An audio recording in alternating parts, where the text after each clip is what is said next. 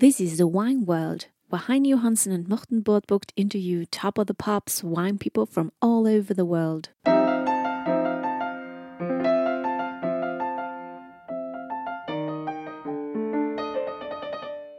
So Hirsch Vineyards was founded by my father in uh, 1980. He purchased an old sheep ranch on the Sonoma coast, about two and a half hours north of San Francisco. Uh, he bought the property in 1978. It's about a thousand acres, which I think is about 400 hectares. So really large property. But uh, at that time, nobody wanted to be on the Sonoma coast, so the land was really cheap. And uh, my father really, you know, he, he says that the first time he went to the ranch, he just fell in love with the land. And that's why he bought it. He was a Burgundy lover. He loved also um, the 1970s California Pinot Noir from the Santa Cruz Mountains, which is actually where he was living at that time. But he didn't buy the land intending to plant a vineyard. Um, he actually bought it because he, he fell in love with the land. But after buying the property, he realized that the previous owners had really damaged it ecologically, and he needed to find some kind of activity that the land could could be used for, that could produce income, that could be used to restore the ecological health of the of the ranch. And um, a good friend of his, a drinking buddy of his, actually, they used to drink a lot of Burgundy together, recommended that he plant Pinot. So he planted the first couple acres, um, like less than a hectare in uh, 1980. And then a few years later, he gave up his other work and really became fascinated with farming, with viticulture. And for the next 20 years, he planted quite a few more vineyards at Hirsch and started selling fruit to some really special winemakers. So Kistler, Williams Selyem, Littorai, Siduri, Rochioli, all of these amazing winemakers started to buy grapes from him and to make uh, Hirsch Vineyard designated wines under their own labels. So in this way, the vineyard became known. Um, but we weren't making our own wines for the first 20 years. Uh, it was only in 2002 that my father built a winery in order to be able to make his own estate wines. So since 2002, we've been making, uh, growing grapes as well as making wine. We still sell a little bit of fruit, but most of what we grow we keep for the estate. And um, you know, being where we're located, very close to the ocean, um, it's about four kilometers from the ocean. Uh, 500 meters elevation and very close to the San Andreas Fault. So the San Andreas Fault line runs in between Hirsch and the ocean. The geology of our vineyard is incredibly complex so very fragmented because it's young land geologically speaking. So um, we have about 30 hectares planted and uh, 60 farming parcels. So the average size of a farming parcel at Hirsch is half a hectare, which is tiny. And this is really necessitated by the complexity of the geology coming from the San Andreas Fault. Uh, and that's why my father wanted to build a winery. He's really a farmer, he's not a winemaker. His interest was never in winemaking. He built the winery to become a better farmer, to be able to taste all of these unique little parcels and uh, take that information from making the wines and tasting the wines and to put it back back into the farming. But how come he changed from uh, just producing grapes and going into winemaking? So uh, it was really two main reasons. The first was that he really believes in the very traditional old world sense that real wine is made in the place where the grapes are grown.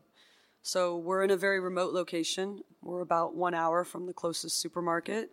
Uh, it's really wild country it's a difficult place to live. It's a difficult place to farm. But for my father, it was very important that the wine be made right there. So, in fact, actually, to build the winery, we didn't have, we only had 12 volt electricity growing up. And so my father built a 10 mile long power line to connect to the utility. I mean, that's what was required in order to build a winery there. So he really believed in this principle.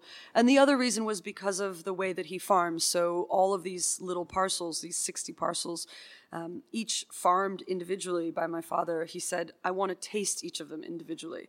So the way we make wine is reflect is a, a mirror of how we farm. So all those 60 parcels are each made in the winery into their into their own little wine allowing us, and then we keep them separate all the way through the élevage, which allows us to taste all of them, take that information, and put it back into the farming and to help us understand the terroir better. So, how do you make the wine? Uh, the vinification? Yeah. So, the the each parcel is considered as if it was its own vineyard. The uh, decision of when to pick is unique for each parcel.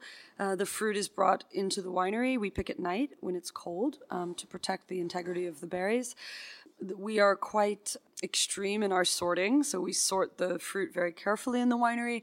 Then the the grapes are in sometimes they are whole, left as whole bunches, sometimes they are destemmed. On average, we use around 30 to 40% whole bunch, but it depends on the vintage. So, for example, in 2017, we used hardly any whole bunch, but 2016, it's about 40%. Uh, so, the fruit is put, all of the wines are fermented in open top stainless steel fermentation tanks. We do a relatively few days of cold soaking, so three to four days of not allowing the fermentation to start using cooling. Sometimes it can be longer. The fermentation area at Hirsch is open on all sides. So if it's very cold outside, sometimes the fermentation can take longer. So sometimes we have seven or eight day cold soak by accident. Then the fermentation is allowed to start naturally. Um, we are not adding any yeast, and uh, we do a pretty regular extraction, but quite careful. So, depending on the parcel, we'll do some combination of pump overs and punch downs. When the fermentation is finished at the appropriate time, the wines are pressed. Everything's pressed in a basket press. Sometimes we combine the free run with the press wine. Usually we combine them, sometimes not. Uh, then the wines are barreled down, mostly older oak, so about 30% new oak for the Pinot Noirs, uh, a mixture of French and Austrian coopers, and that's kind of it.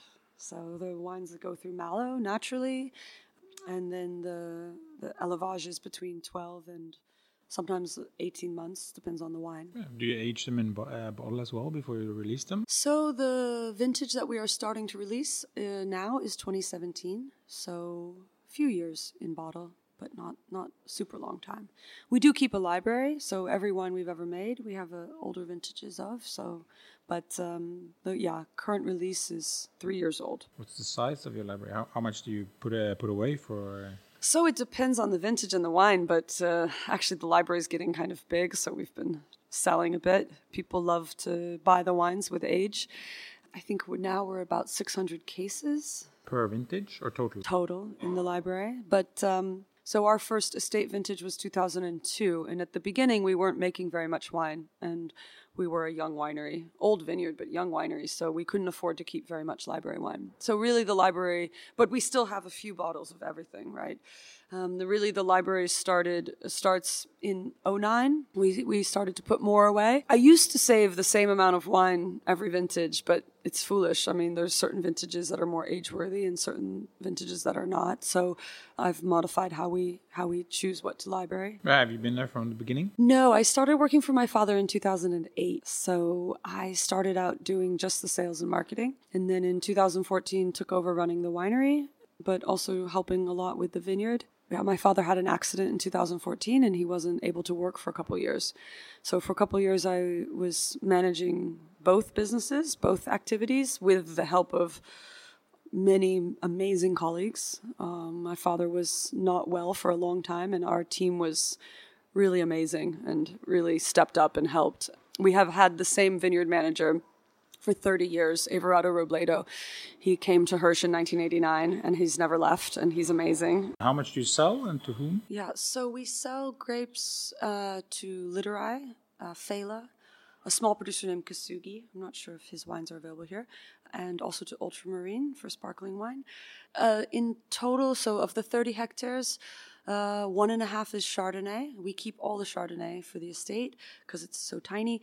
And of the Pinot, we probably keep about 20 to 22 hectares is what we keep.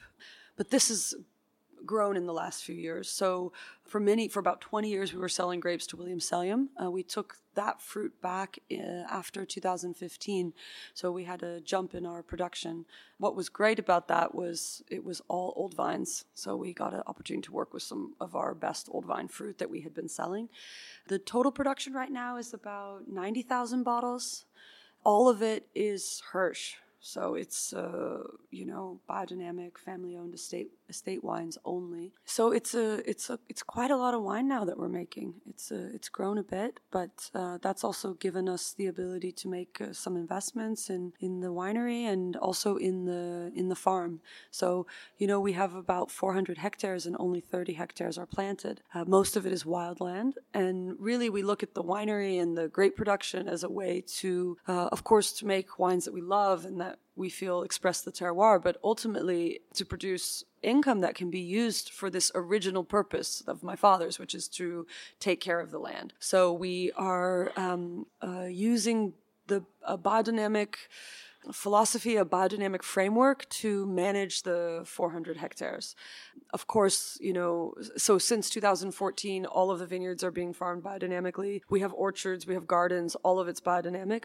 But I would say, and, and that's of course super important, but even more important is how the biodynamics, uh, the philosophy, the spirit of it is giving us a way to think about the whole property and how we can take care of it, how we can, you know, bring real ecological health to to the ranch. So that's been really exciting. So um, yeah, so about ninety thousand bottles to come back to your original question, and um, uh, one third to one half of that is our wine San Andreas Fault. This is a wine that's really for my father. It's the most important wine that we make. It's the Hirsch Hirsch is what he calls San Andreas. So uh, as I mentioned, there's sixty parcels each of which is made into its own wine in the cellar and no uh, one of those parcels is is more than you know about 300 cases worth of wine. Um, so really micro winemaking, micro farming, micro winemaking. But then we have an opportunity with the San Andreas to blend many of those parcels together to make a wine that is showing you all of the Hirsch vineyard. So all of those complex geologies and microclimates and exposures to bring them together into one wine and really show people Hirsch. Uh, so about 30 of the 60 parcels go into San Andreas. And if you were to rank the vineyards sort of using a Grand Cru, Premier Cru, Village level, the San Andreas is about 40% from our Grand Cru parcels and 60% from the Premier Cru par- parcels. What about the other cuvées? I've, in Norway, at least there's East Ridge, West Ridge, Block 8. Yeah. So those three wines that you just mentioned are from small parcels within the bigger vineyard that are really have their own unique terroir. So it's um, maybe helpful to think about Hirsch as a village in Burgundy. So if you look at, you know, Chambolle Musigny, the village has its own Chambolle identity, but you can go into Bonnes-Mares or Musigny and, and then you say, okay, Bonnes-Mares has a character that is Chambolle Musigny, but it also has this really strong Bonnes-Mares character. And that's sort of for us the way we think about Eastridge, Westridge, Block 8. Uh, we have a new wine called Raschen Ridge that is also like this. So small, unique sections of the vineyard that we think are interesting enough to be bottled on their own. So basically, the philosophy is uh, if you think they can have their own identity, it's worth bottling them yeah. by themselves. Yeah. Uh, we also make a reserve Pinot Noir, which I think is uh, absolutely one of our best wines. This is a bit, here we go, we diverge from the Burgundian model um, because the reserve is like San Andreas. It has fruit from all over the vineyard, but it's only Grand Cru. So it's a blend of our Grand Cru parcels in the reserve. So if you love San Andreas, um, the reserve is, is going to be a similar character, but with more concentration, more complexity, more uh, age-worthiness, and uh, the is the same. So the additional concentration in reserve is because it's from 100% Grand Cru parcels. So that's a wine that is for us, you know, amongst our very top wines. Is the winemaking the same all across the cuvées, or do you do anything different? So we make wine block by block, really we're trying to say, okay, of the with these 60 parcels, which vinification choices, which élevage choices are c- appropriate for this block. So we don't make every block the same. I know some people like to say that or, or do that they, they make every wine the same, every vineyard the same, so that all you taste is terroir. I think that's a little bit crazy because different vineyards need different things. And our responsibility is to find the techniques, both in the farming and in the winemaking, that will allow the terroir to be the most transparent. So, all that being said, the range of winemaking choices at Hirsch is pretty narrow. So, in theory, the answer to your question is yes. The wines are pretty much all made the same, but there are, we, we really do care for each parcel as if it was its own wine. So some we might do zero whole bunch and some we might do 50% whole bunch. I have to say, you know, when you taste, for example, Westridge, which is so delicate and light in body, And then you taste Eastridge, which is much more powerful and tannic. You know, they're they're really completely different wines. They're for different drinkers, they're for different occasions, different meals. I have to think what is the parameter for ripeness for block 8 and I have to have a different parameter for ripeness for Westridge because they really are different vineyards. And if I were to try to conflate the two vineyards, I wouldn't be doing them any service. Who decides when to pick and what to do? So our our winemaker for the wines that are currently available in Norway is uh, Anthony Filiberti. He uh, joined Hirsch in 2016 vintage, so he made 2016, 2017, and 2018 for us. Amazing wines, but unfortunately he left after the 2018 harvest. So we took a little bit of time as a family to decide what we wanted to do. All the wines were barreled down, and it was a good time to to just think about the next steps for the winemaking. And uh, to be honest, I decided to take it over myself. I'm not a winemaker, so I hired a consultant to to help to advise me. I have a pretty clear idea. I should say, we as a family, as a winery, have a pretty clear idea about the style of wine we want to make.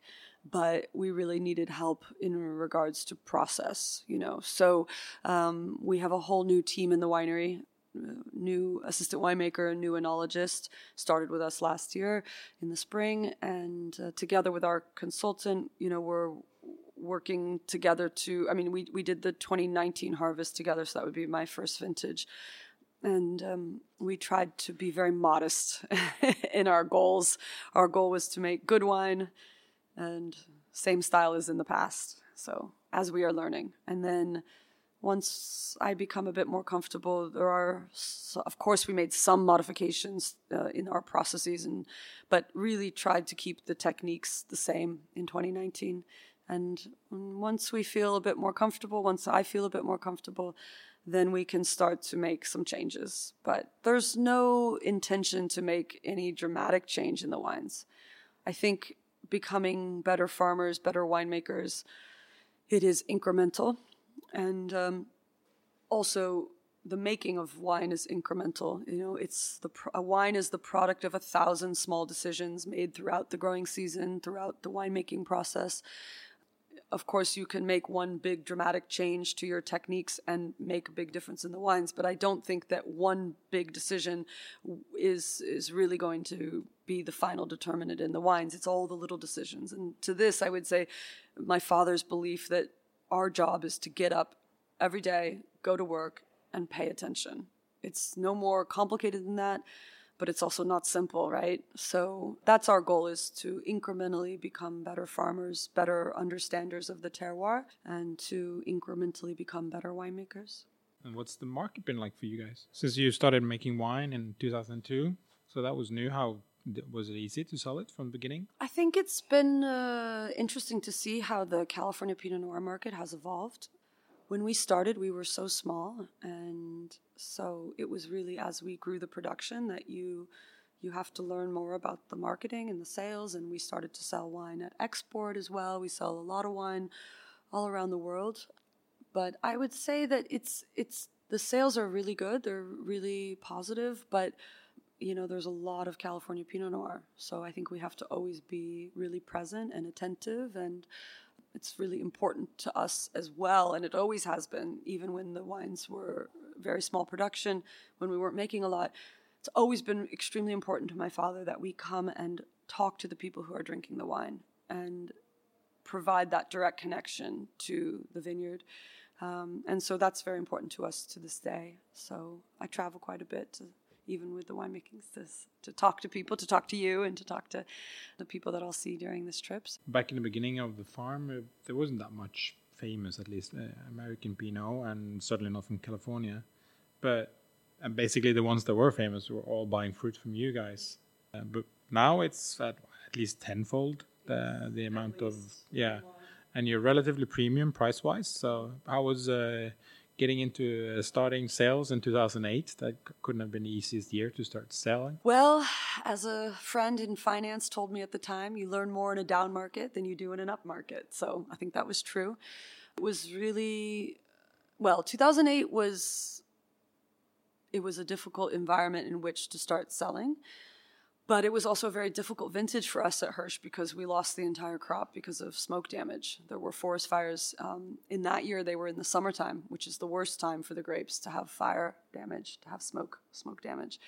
So you know, obviously, I was not selling 2008s in 2008s. I was selling 2006 vintage, but um, you know, we knew that we were going to lose the vintage, and so that was also that was also very stressful for us. You know, kind of knowing that we weren't going to have an 08. Uh, but I'd say, you know, when I started with my father, we we were we had been quite small production, and the rapid growth in the first few years that I was with the company. And as you mentioned, of course, it was the beginning of the of, of the recession.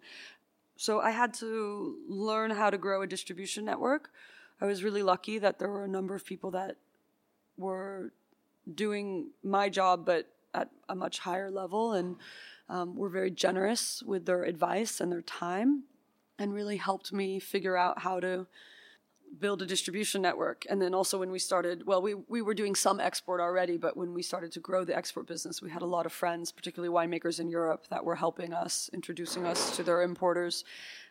So while it is a very competitive business, especially now because there's so many brands, not just Pinot Noir, but there's so many wineries, it's so easy to start a wine a wine brand, which I think is good and also has some concerns around it. But people are so generous with their time and their contacts and their advice. So we've been really lucky. Do you still have this uh, sort of uh, mentality of cooperation in California that was famous in the 70s and the 80s? I think we do. I mean, it's interesting. Like, we're starting a partnership this year with Occidental Winery, uh, the new winery from Steve Kistler and his daughter Catherine. You know, we have so much respect for them as a family, and they're a father daughter team. We're a father daughter team. And of course, Steve Kistler bought grapes from my father for, I mean, close to 20 years. Uh, 21 years, I think, 22. And um, so we have this really wonderful history. And, you know, we decided this year in California to do a partnership between our two wineries, uh, do some events together, share customers, um, send people to their tasting rooms, send them to send people to ours. And you know, you have to say, okay, so what's the benefit? Like, are you going to sell more? Is like, going to make money from this? It's really more about having the opportunity to be with our peers, and it's interesting for us too, and it is feeding the soul, you know. So.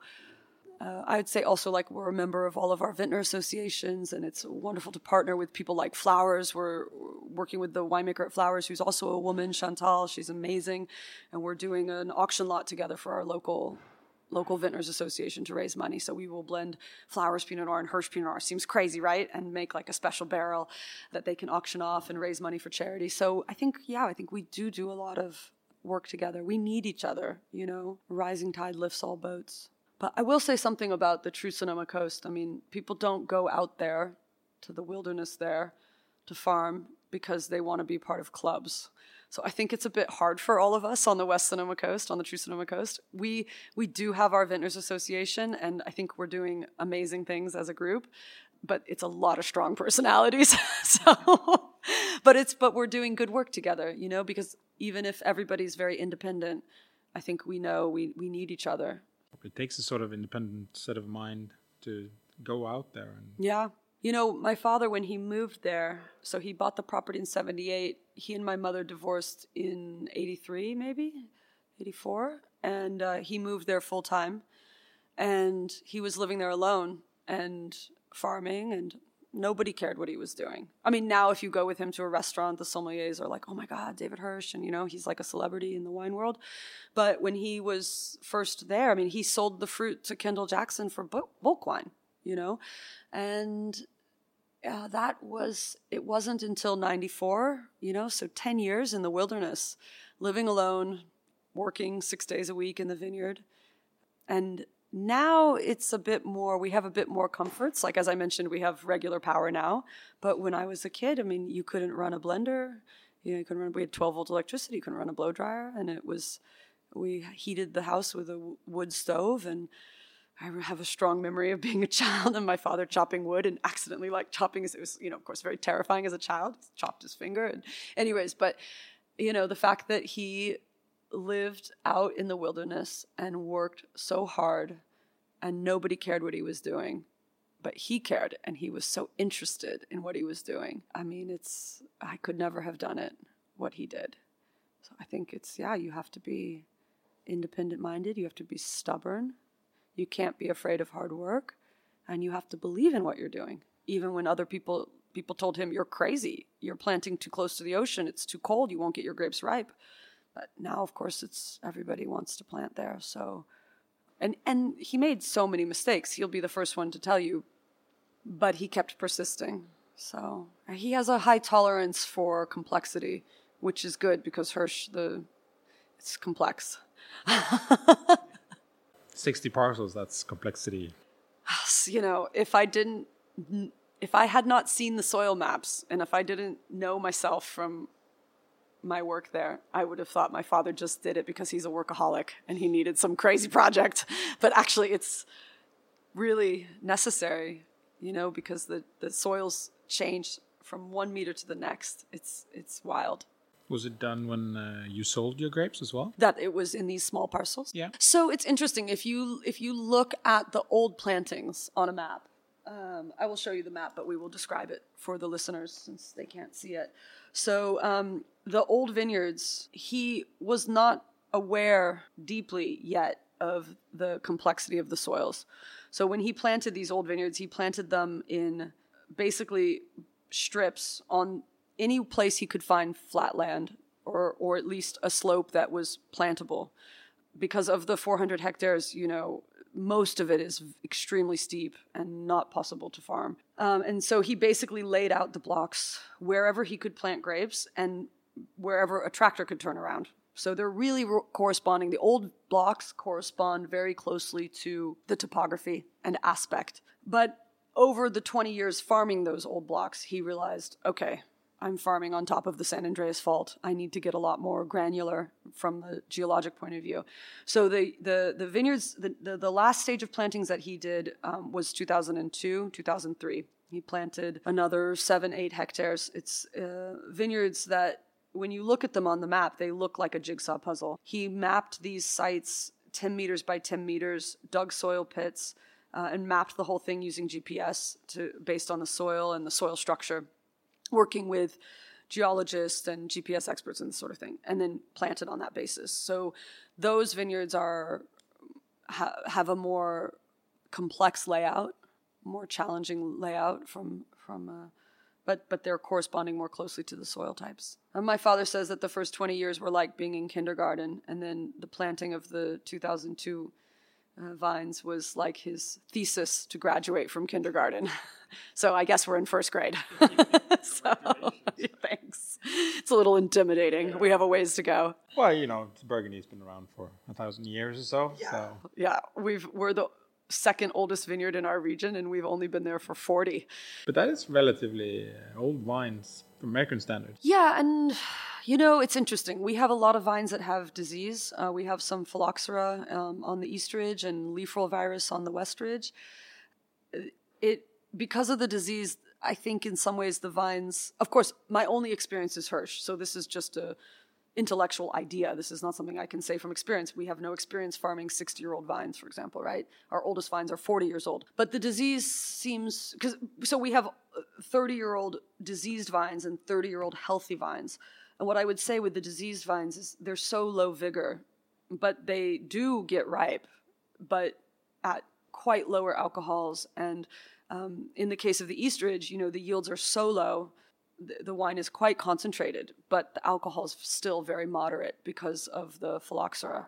So my thought is that the disease has prematurely aged those vines in the sense that while they're 30 years old, they act a bit older because the other 30 year old vines that are exceptional, block eight, has no disease and it acts, has a lot of vigor, a lot of energy, uh, produces riper wines. Maybe a better way to say it is we don't feel that Block 8 is ripe until we're not picking it based on sugar, but you don't you don't see the phenolic maturity until there's a bit more sugar in the grapes. So you have a bit more alcohol in the wine, 13.5 compared with Westridge at like 12 or 12 and a half.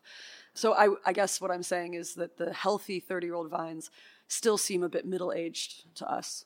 But the diseased vines are giving us, I think, some of that benefit of much older vines. It's going to be really interesting to see how Block 8 is in 10 years, 20 years. So I'm excited. You plan on uh, replanting the uh, the phylloxera?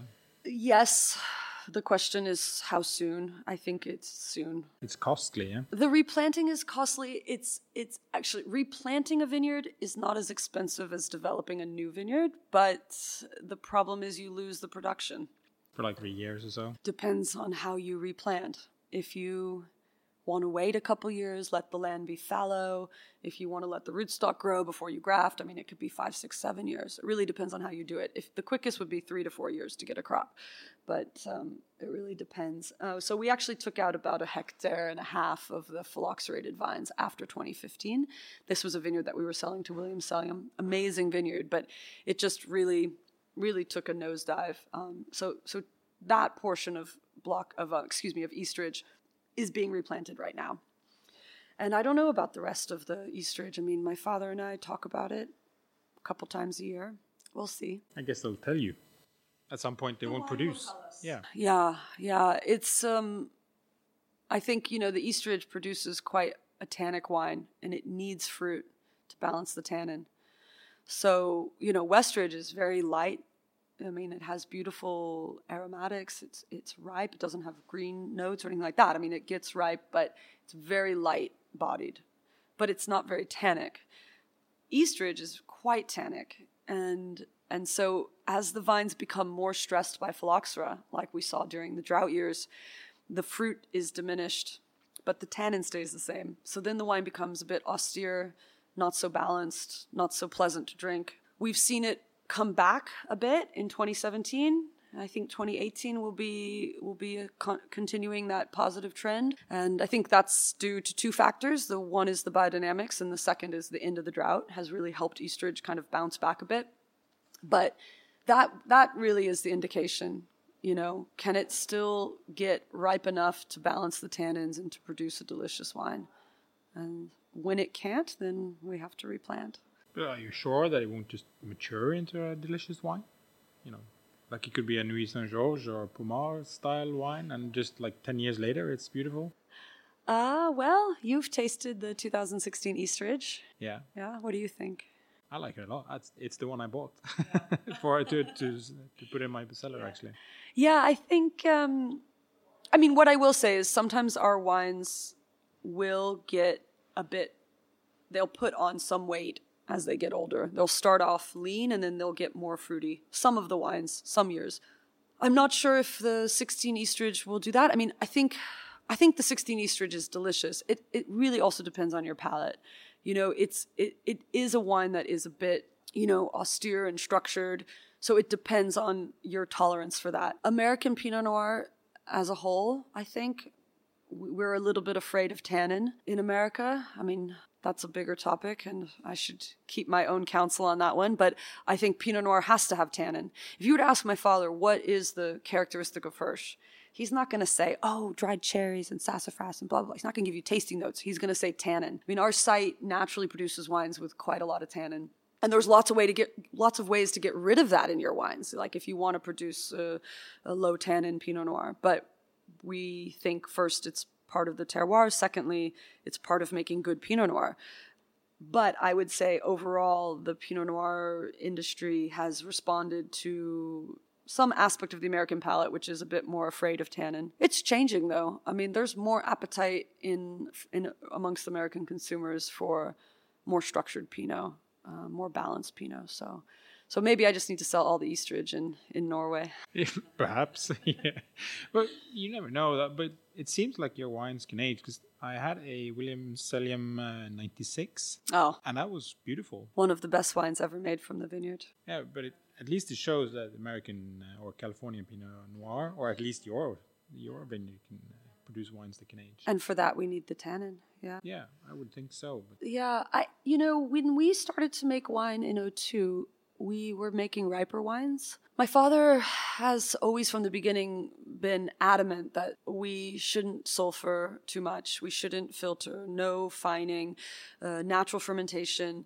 And this, of course, is long before the natural wine movement, but he had really kind of traditional ideas about this, which I'm really glad about.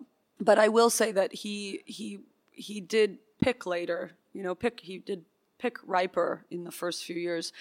Uh, when I started working for my father in 08, I had just moved to California from New York and I had been drinking all these amazing burgundies. And I have to say, I didn't like our wines. I thought they were too ripe and too big. Even though they were, like I said, they were never like these uh, laboratory wines that you find in California, they, but they were big and, um, you know, 14% alcohol and so on.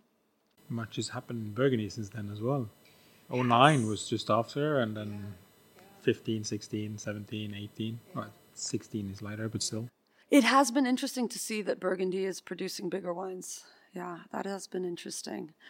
But yeah, when I started with my father, I just we were we would argue. Of course, I knew nothing, and I must have been so annoying to him because I was like, "We should do this, we should do that," and I, I didn't know what I was talking about at all. But uh, what actually was uh, interesting in 08, it was besides the smoky summer, it was very hot, and I was working harvest as a sort of grunt for our winemaker as a kind of way to get started in the company and to learn before I would start selling.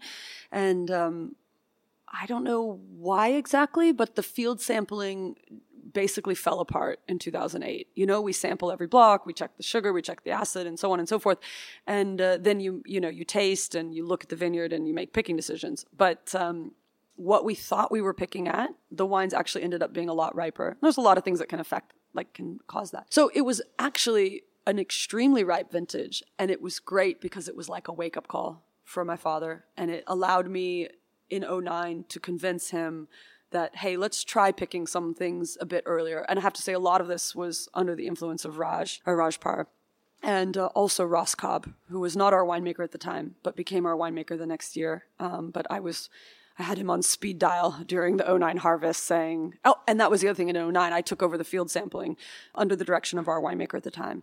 But I would call Ross and say, okay, I'm tasting this. Like, what do you think? And like, blah, blah, blah. Of course, I was not making the picking decisions, but I was advocating, you know, and Ross was, I always remember he said to me, you know, you have to pick Pinot Noir when you almost feel like you're picking too early. You know, you have to be on that edge. And, um, so in 09 that was really the vintage where we started to transition to making a little bit more balanced wines if you will. So in regards to the aging you know the 09s are still so fresh and so young. It was also a great vintage but it's difficult to say because the older wines the riper wines they're not so fresh anymore and they're not that old. They're not so fresh as the 96 Williams Selyem right? So it i think for me to really know how our estate wines are going to age, we need to see from 2009 on.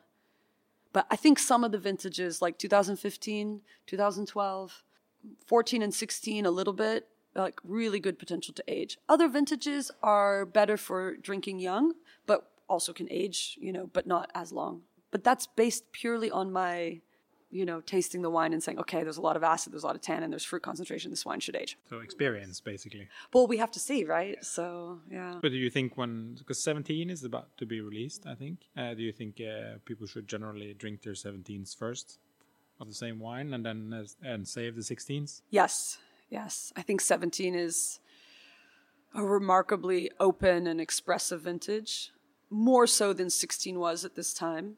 17 wines, the 2017 wines are also showing a lot of complexity young.